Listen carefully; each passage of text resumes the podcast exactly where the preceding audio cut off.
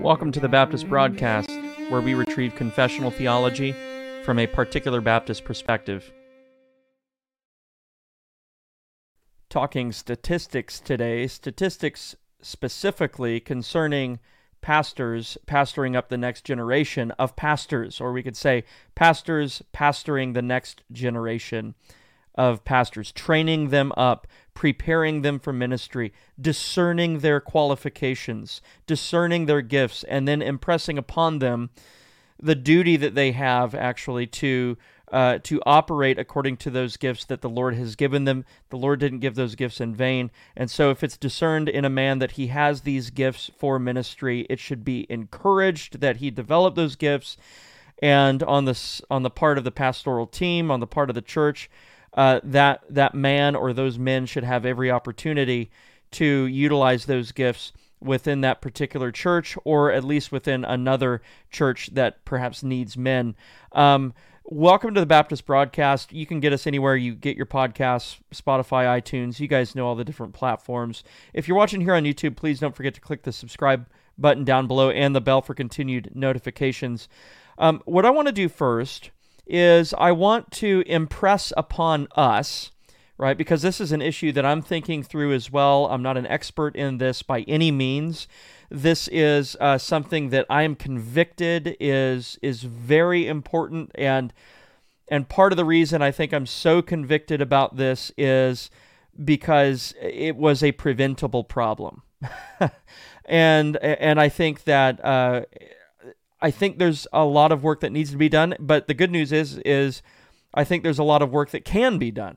And so uh, I don't think the the ball is too far out of our court. I think that uh, you know, good God fearing New Testament churches can uh, turn the boat around, so to speak, as they uh, train up the next generation. It is incredibly important that we think intergenerationally when we think about ministry. We don't do that enough. I remember uh, the time that I went with a friend to the Northeast, and we went to places like Salem and Boston, and we went to uh, Plymouth, uh, the town, and then the representation of Plymouth uh, Plantation. Both of those are fantastic destinations. I would recommend them to anyone interested not only in American history but in historical theology uh, to go and and and and learn something about the lives of uh, the Plymouth Pilgrims um, and the Massachusetts Bay Colony.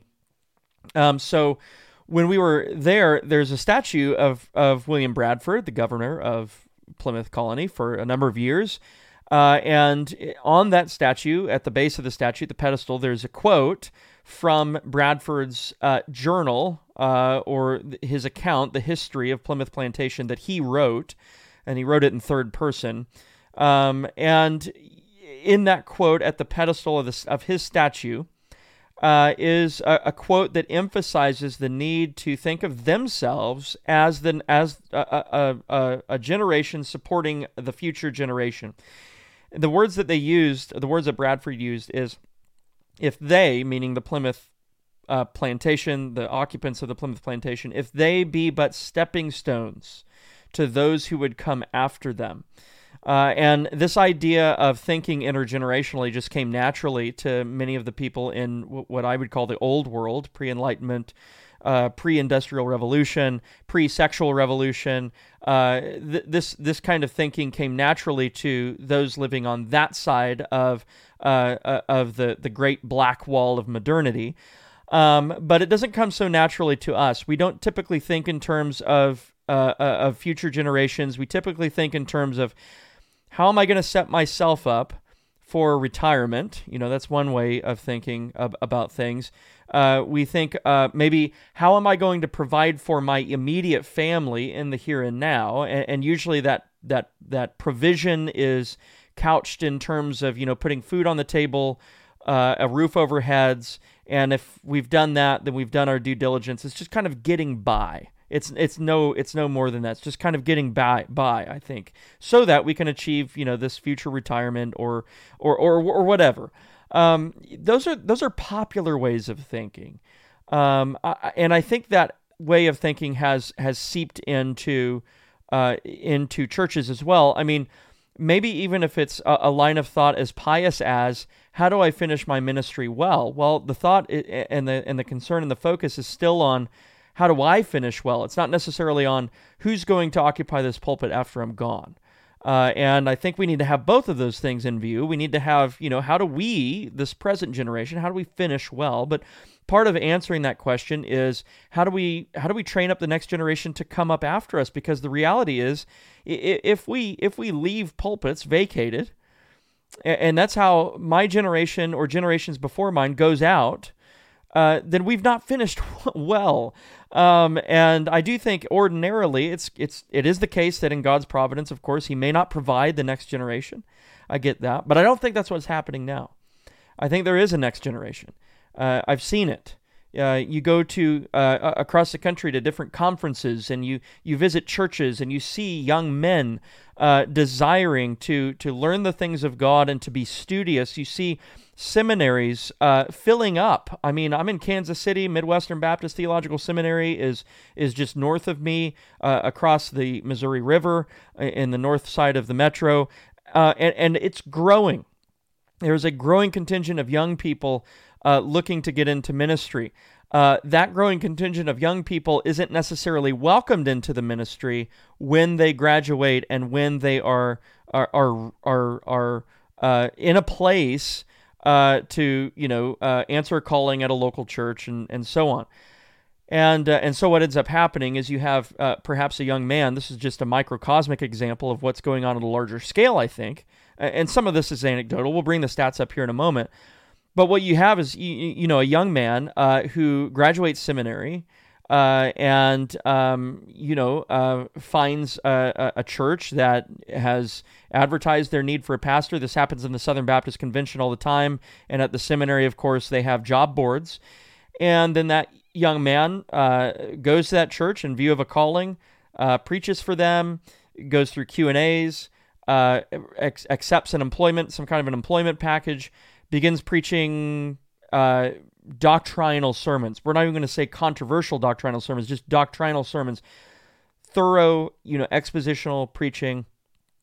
And then they don't have the support from the congregation. Uh, this the, the the congregation is um, just kind of cold to doctrine, uh, perhaps not supportive of uh, maybe things that that young man wants to do in that church. Uh, I am so blessed to have taken a calling at a local church that has been very supportive, but I think that's the exception to the rule. Um, I, I the more I look around, I think I think that my church uh, and, and, the way I, I was welcomed into my church and uh, and the way things have gone over the last five years is an exception. That's not to say that everything's perfect, by any means. That's not to say that there there haven't been you know snags and, and times of trial and things like that. Um, but I, I know several men who have been run out of churches. You know, some have been run out of churches by you know half the congregation. Some have been run out of churches by a controlling deacon, uh, you know, contingent. Um, and so it, it's it's out there, and this happens a lot. Um, and so um, that's kind of a long way of saying we've got a problem. Uh, and when I say we've got a problem, I mean churches in the United States specifically have a problem. I don't think this is a worldwide uh, phenomenon.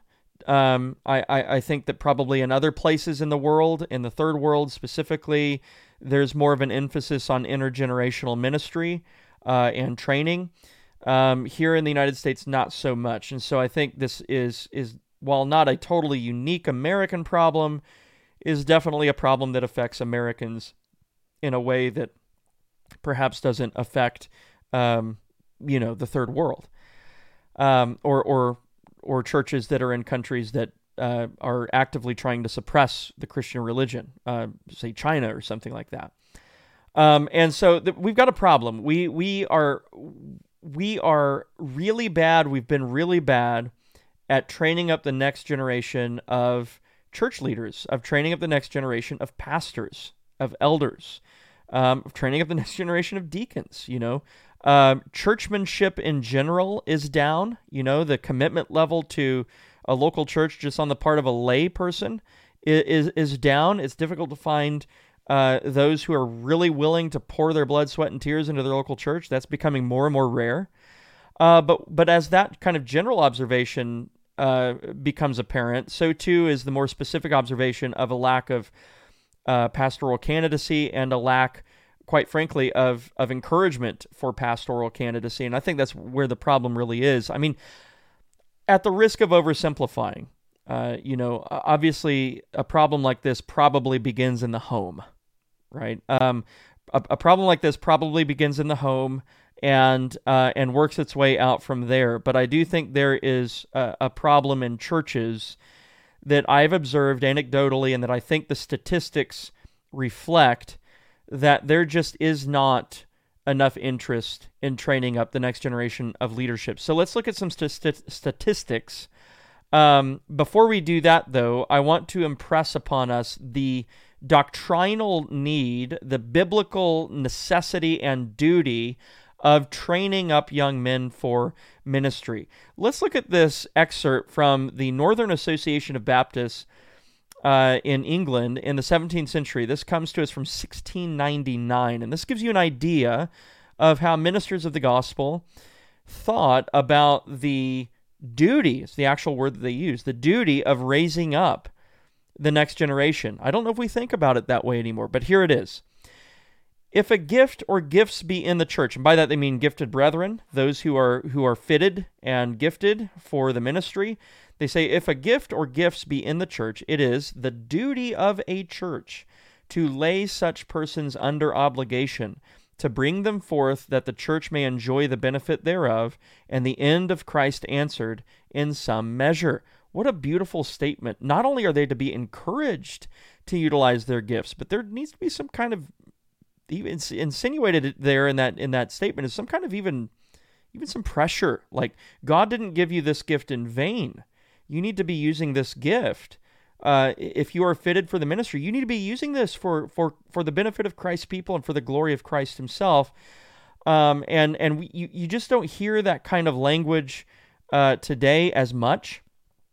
Um, uh, if you do have an encouragement toward ministry today, uh, it, it, it might be superficial. It's kind of like, oh, just take the job kind of superficiality.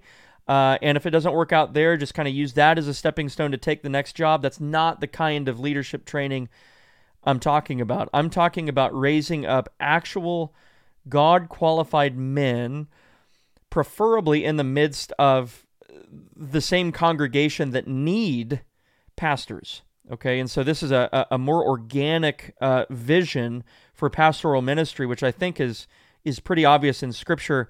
And in fact, in Scripture, we do get uh, you know duties that are are are laid upon us. I, I think of the main place where a duty is necessarily implied uh, on the part of pastors, existing pastors, and existing churches to to invest in young men uh, or in men in general who desire the ministry, and that is, you know, First Timothy chapter three.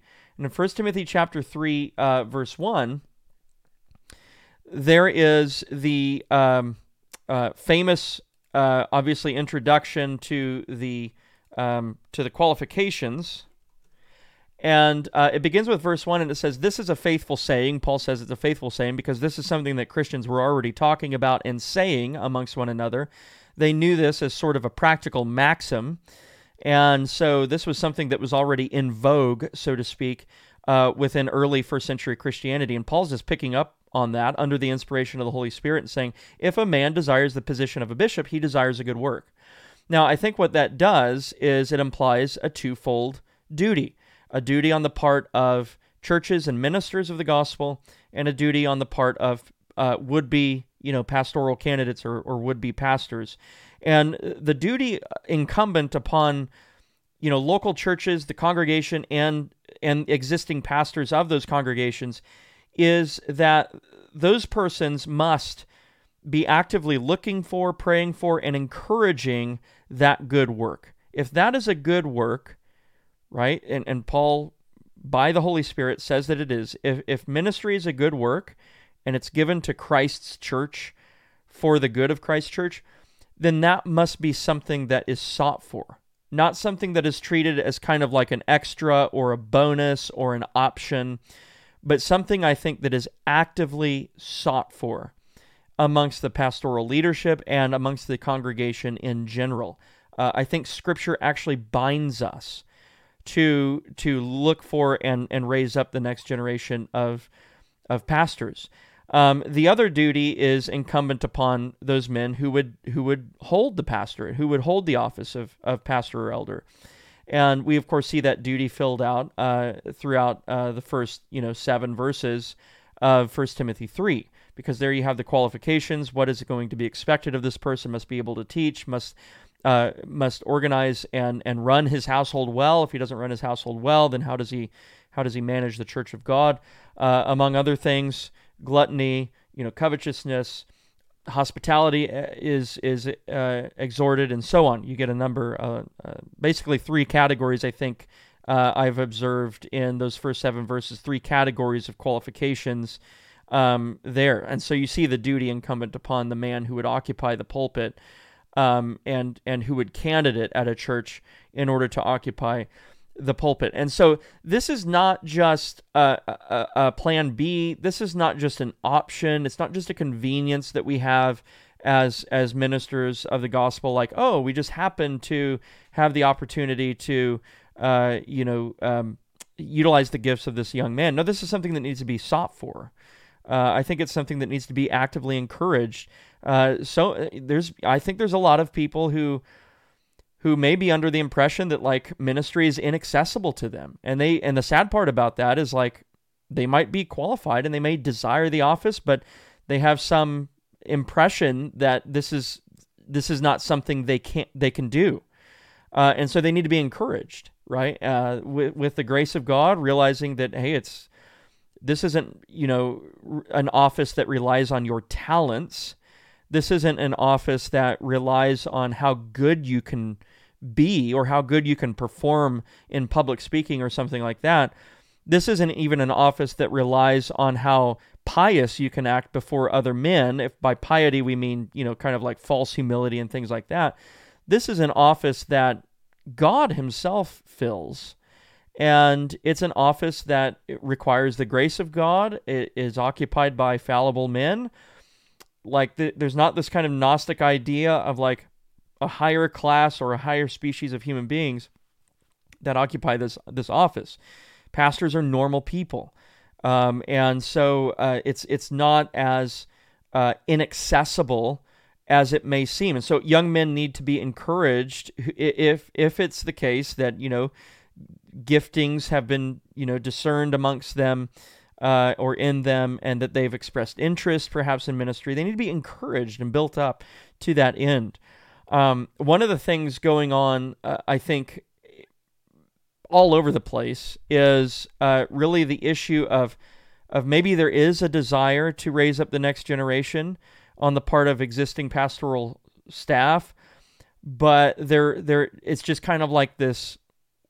Yeah, there's the desire, but it's kind of put on the back burner because we don't really know how to do that, and we don't really have the time to learn how to do that uh, well, and so uh, we're just not going to focus on that right now. I think that's going on a lot. I don't think there's a lot of dubious intentions behind something like that. You know, it's just kind of like we don't know how to do it, and uh, we're busy, and so it's just on a very practical level. It's just pushed to the back burner. I think that uh, there needs to be a realization that this is like a it's like a top priority matter you know and uh, and I think there are right ways to um, to encourage young men and raise young men up for and I keep saying young men, men. It's men in general to raise men up, to encourage men uh, for the ministry. Um, there are all sorts of reasons. I have some reasons jotted down here. Why are why are churches not um, excelling at this like they should be? Um, in, in, fact, we're going to see that they're decelerating. They're not excelling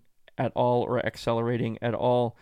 And some reasons, you know, that I'm just kind of that I just kind of thought about, tossed around in my own mind, like why is this happening? and I, I came up with basically five reasons. Um, we just don't know. I already mentioned that. Like we just, you know, there's just a general kind of ignorance, um, a, a, lack of historical continuity. Like how did our predecessors do this? And let's take some tips and tricks from them, and uh, take their advice and implement it. Uh, there's a lack of that going on. So there's just some some ignorance. I think there's a great deal to learn from our 17th century particular Baptist predecessors. Uh, but I just I, I don't think that that has been as highlighted as it probably should be. I think there's good work being done, uh, you know, amongst Jim and Sam Renihan. Jim uh, Renihan's book Edification and Beauty is great on, uh, you know, Baptist church polity, um, uh, eldership, and things of that nature. Uh, and, and, so I, I, think there's things coming out. You know, Sam Renihan working on his project with William Kiffin, um, and, and, you get some insight into how church life was was going back then. Um, of course, there's the uh, the volume uh, that I of course cannot see now. It's it's a it's a reader. Let me grab it. Faith and Life, Faith and Life for Baptists this is fantastic. I'm not saying there's anything specifically about eldership in here, but this is a an example um, uh, of you know what we need for eldership and and particularly in the area of training up future elders. I think that would be very helpful. Uh, is is like some work that is aimed specifically at that issue. How did the 17th century, you know, particular Baptist churches in London, for example, uh, work to train up men for the ministry. Um, there, there has to be a good deal of data on that, um, and I think it would be good to to popularize some of that for the sake of disseminating that information to uh, to churches. Um, so we just don't know. There's a great deal of ignorance, uh, and there's no shame in admitting that. Uh, in fact, admitting that is the first step to trying to figure out a solution. So uh, we just don't know. Maybe it's the case that in some circles, and I'm not saying this is the case everywhere, but in some circles, perhaps it's the case that there's a th- there's a feeling of being threatened. Um, uh, men who want to hold on to the office uh, and kind of exclusivize it to themselves. Maybe they feel threatened by uh, the potential of having another elder um, and because that would provide a level of accountability that perhaps they're not comfortable with. I'm not saying this is happening anywhere specifically, but it, it could be playing into it. Um, uh, if it's not playing into it today, I'm sure it was playing into it at some point in time. Money worries, I think, just on a practical level, you know, there's money worries. How are we going to pay these people if we raise them up?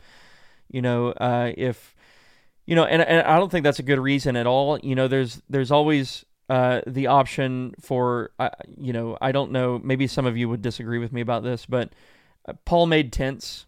He worked with his hands to support himself, presumably. And um, uh, I don't think it would be wrong if an elder was willing to do that. Uh, a potential elder was willing to do that for that person to be bivocational or or to to work with his hands to work another job uh, while he serves as uh, a second elder. Um, maybe he just doesn't carry as much duty. Maybe he just doesn't carry as many of the duties. He doesn't preach as often. Uh, maybe he helps with some counseling and things like that. Um, uh, so I, I, don't think money worries is a good enough obstacle to prevent.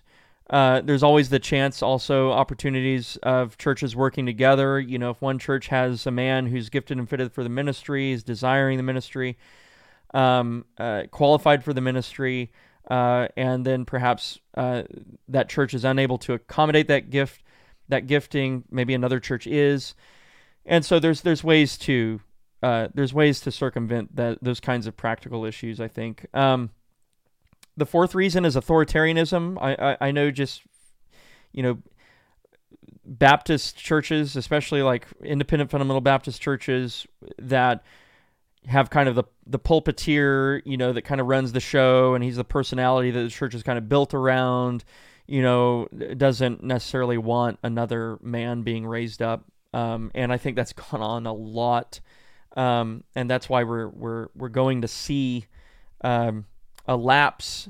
I think there's going to be a, a kind of a a domino effect or a ripple effect from that from that bubble that was created during those years. Um, uh, you know, men just holding on to the pulpits until they're dead, or men just holding on to the pulpits until they just decide to leave one day, and then the church is without a pastor. And so, you know, that happens. So that's a fourth possible reason.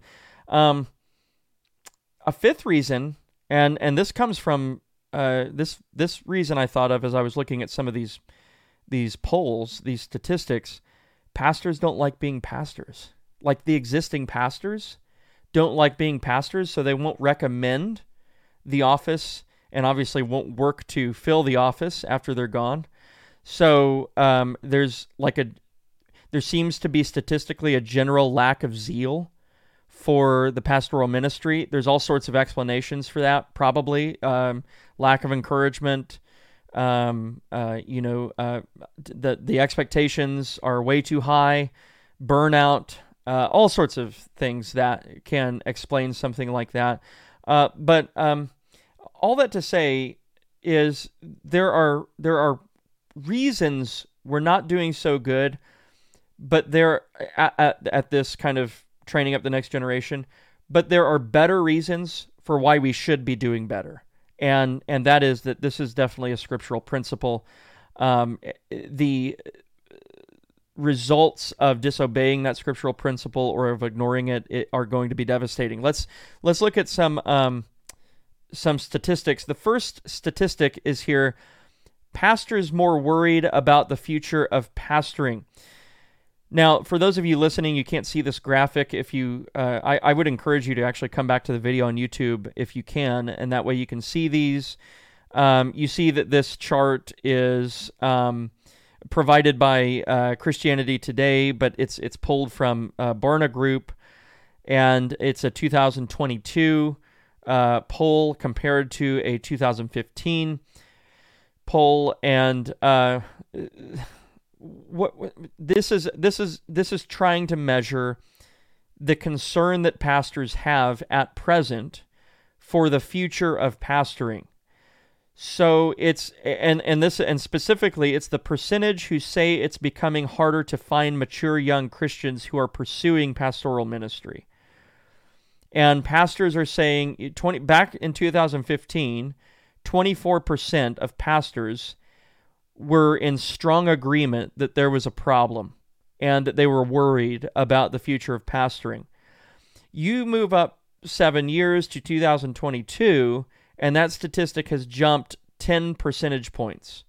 So 34% of pastors now are more worried about the future of pastoring. In fact, there's a better graphic of this um, uh, drought, uh, uh, the statistic of the drought of mature men, and it's found here. It is becoming harder to. F- the st- statistic pulled directly from the Barna Group says it is becoming harder to find mature young Christians who want to become pastors.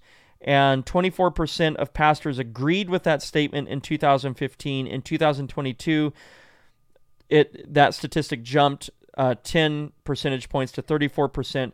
2000, as of 2022, 34% of pastors asked were concerned, uh, were in agreement that it is becoming harder to find mature young Christians who want to become pastors. Um, and so it seems like the impression amongst the pastors, existing pastors, is that young people don't want to be pastors. Okay, so you have that you have that kind of lurking statistic, and and and you know statistics are kind of like spitting on your finger and trying to discern the direction of the wind. It, it gives you kind of a general direction of of the way things are going. It's not 100% absolutely certain accurate kind of thing. It's giving you a general uh, it's giving you a general wind current. Like what's what's where are things moving? And I think the general impression that we get is I think pastors are under the impression um, that it's getting harder and harder and harder to find men who desire and who are mature enough to fill the the office of pastor. Okay, so there's that perception. That's on the side of existing ministers, right? And these are these are Protestant statistics, and I, as a Baptist, I find that very concerning because uh, the Baptists are often considered the largest Protestant um, uh, denomination in the United States, and so I think we're probably well represented uh, in these statistics. And so, uh, yeah, lots of pastoral worry, lots of pastoral concern that there's not a younger generation, and so uh, I would say that that this kind of constitutes a, a, skepticism of the of the younger generation, and I've heard it preached. I've heard it preached that there is no younger generation, and and and it's all the younger generation's fault that we're not going to be able to train up young men.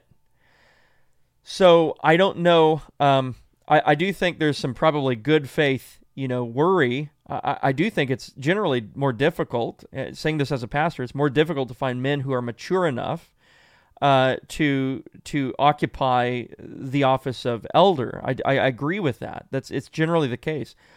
Um, but I've I've heard that taken to an extreme. Like it's it's the younger generation's fault that we're not raising up the next generation, and uh, I don't think it can be taken to that that far of an extreme. Here's another statistic. Again, Barna Group. Um, fewer churches focus on leadership training. Okay, so that's the statement. Fewer churches focus on uh, leadership training, and specifically, this is the percentage of pastors who say their congregation puts a significant priority on developing the next generation. In 2015, only 22% of pastors strongly agreed that their congregation puts a significant priority on developing the next generation. Only 22% strongly agreed. 47% agreed somewhat. But in terms of those who had a clear answer, yes, we do this at our church, the congregation supportive of it, only 22%. That's in 2015. It gets even more devastating because in 2022, 14%, only 14% of pastors think that their congregation puts a significant priority on developing the next generation of gospel ministers. That is a devastating statistic. Um, and and I think it's a statistic that holds up to my own experience, um, just in terms of what I've heard preached, in terms of what I've uh, uh observed that there just is a, there's not a whole lot of thought that goes into this. Again, I, I don't I don't want to come off as if I'm saying like there's always dubious intentions behind a church that doesn't look for the next generation of leadership. I'm not saying that at all. I just think it's gotten covered over in a lot of cases, and I think you know uh, we as Christians who are who are members of churches need to be encouraging our own churches to this end. We don't need to say, okay, forget this church. I'm going to go find a church that's that's that's encouraging leadership development. No, not at all. We need to we need to encourage congregations to you know the congregations that we're a part of to to actually desire to train up young men and to, to, to even prioritize that. And um, I, I think this stat is just a reflection of of of how we don't treat texts like First Timothy three as uh, imperatives incumbent upon existing pastors, uh, we, we, we tend to see First Timothy 3 as only, you know, unidirectional. It's only flowing out toward those who desire the ministry. Um, there, there's no real duty there for uh, for present pastors, and there is duty. It's it's it's a necessarily implied duty. Okay, here is another statistic. This one is perhaps even more devastating. Here's the statement: As senior pastor, how highly do you prioritize developing a leadership pipeline within your congregation? As senior pastor, how highly do you prioritize developing a leadership pipeline within your congregation? 38% out of all who were asked, 38% say, I make it a top personal priority. Only 38%. 14% say, I delegate leadership development to other staff or team members. Okay, which I think we would I would take issue with that. I think that this is a this is a a, a job for pastors. Um, 40% say I have thought about the need but have too many other ministry concerns. So this is like what we're talking about like uh, you know there's um, uh, this kind of we don't know and we don't have time to figure it out. Uh, so I've thought about the need, but have too many other ministry concerns. That's 40%. Then 7% say it's not a high priority for me. They're just they're just completely closed off to it. Uh, and it's fantastic that that 7% even exists. Um, I, I just think that that is wild. It, it's and then and then 40% are just kind of agnostic about the idea of training leadership up. They've thought about it, but they're really not giving much attention to it. This is a problem All right. It's not a problem that is unfixable. All right. And uh, I think there's a great deal going on now. I am encouraged by the things that I'm seeing in um, uh, in my own church. I'm encouraged by the things that I'm seeing uh, in various seminaries International Reformed Baptist Seminary, uh, the zeal of the young men who are learning there, the zeal of the faculty. Um, uh, you know, I, I, I have Midwestern Baptist Theological Seminary. That that that school has grown since I've been there. There's an emphasis on missions. There's an emphasis on pastoral uh, equipping and and things like that. So I think we live at an exciting time, but we also live uh, in a time where um, I, I, think we're we're transitioning from an era that doesn't really that didn't really care all that much about raising up a future generation. I'm saying collectively. I'm not singling out anybody, um, but just it was in the culture. It just wasn't a concern, and we're we're going to have to transition out of that into a culture that takes training up future generations uh, seriously. And so, um, you know, be encouraging at your own church I'll try to be encouraging at mine. Uh, this is something that that we need to think about. It's something we need to do more than think about. It's something we need to to pray for. It's something we need to do more than pray for. It's something we need to we need to present and actually produce. I think actionable plans for this. I mean, we've got one at our church, uh, that kind of a rough actionable plan for. Um, a way to facilitate uh, the, the the training of a man who desires uh, leadership. I, I know there's some other great ones out there. I'll try to link to some of those in the show notes. But um, there, there's work to do in this area, and uh, there's work to do in a lot of areas. But this is a this is a really important one because it concerns the future generations that will be uh, occupying the pews and the pulpits of our churches. If this, if this was helpful for you, I, I would encourage you to share it. If it was helpful to you, maybe it'll be helpful to someone else as well. Um, and uh, of course, don't forget to subscribe to the channel. Um, thank you for joining, and uh, we'll see you next time.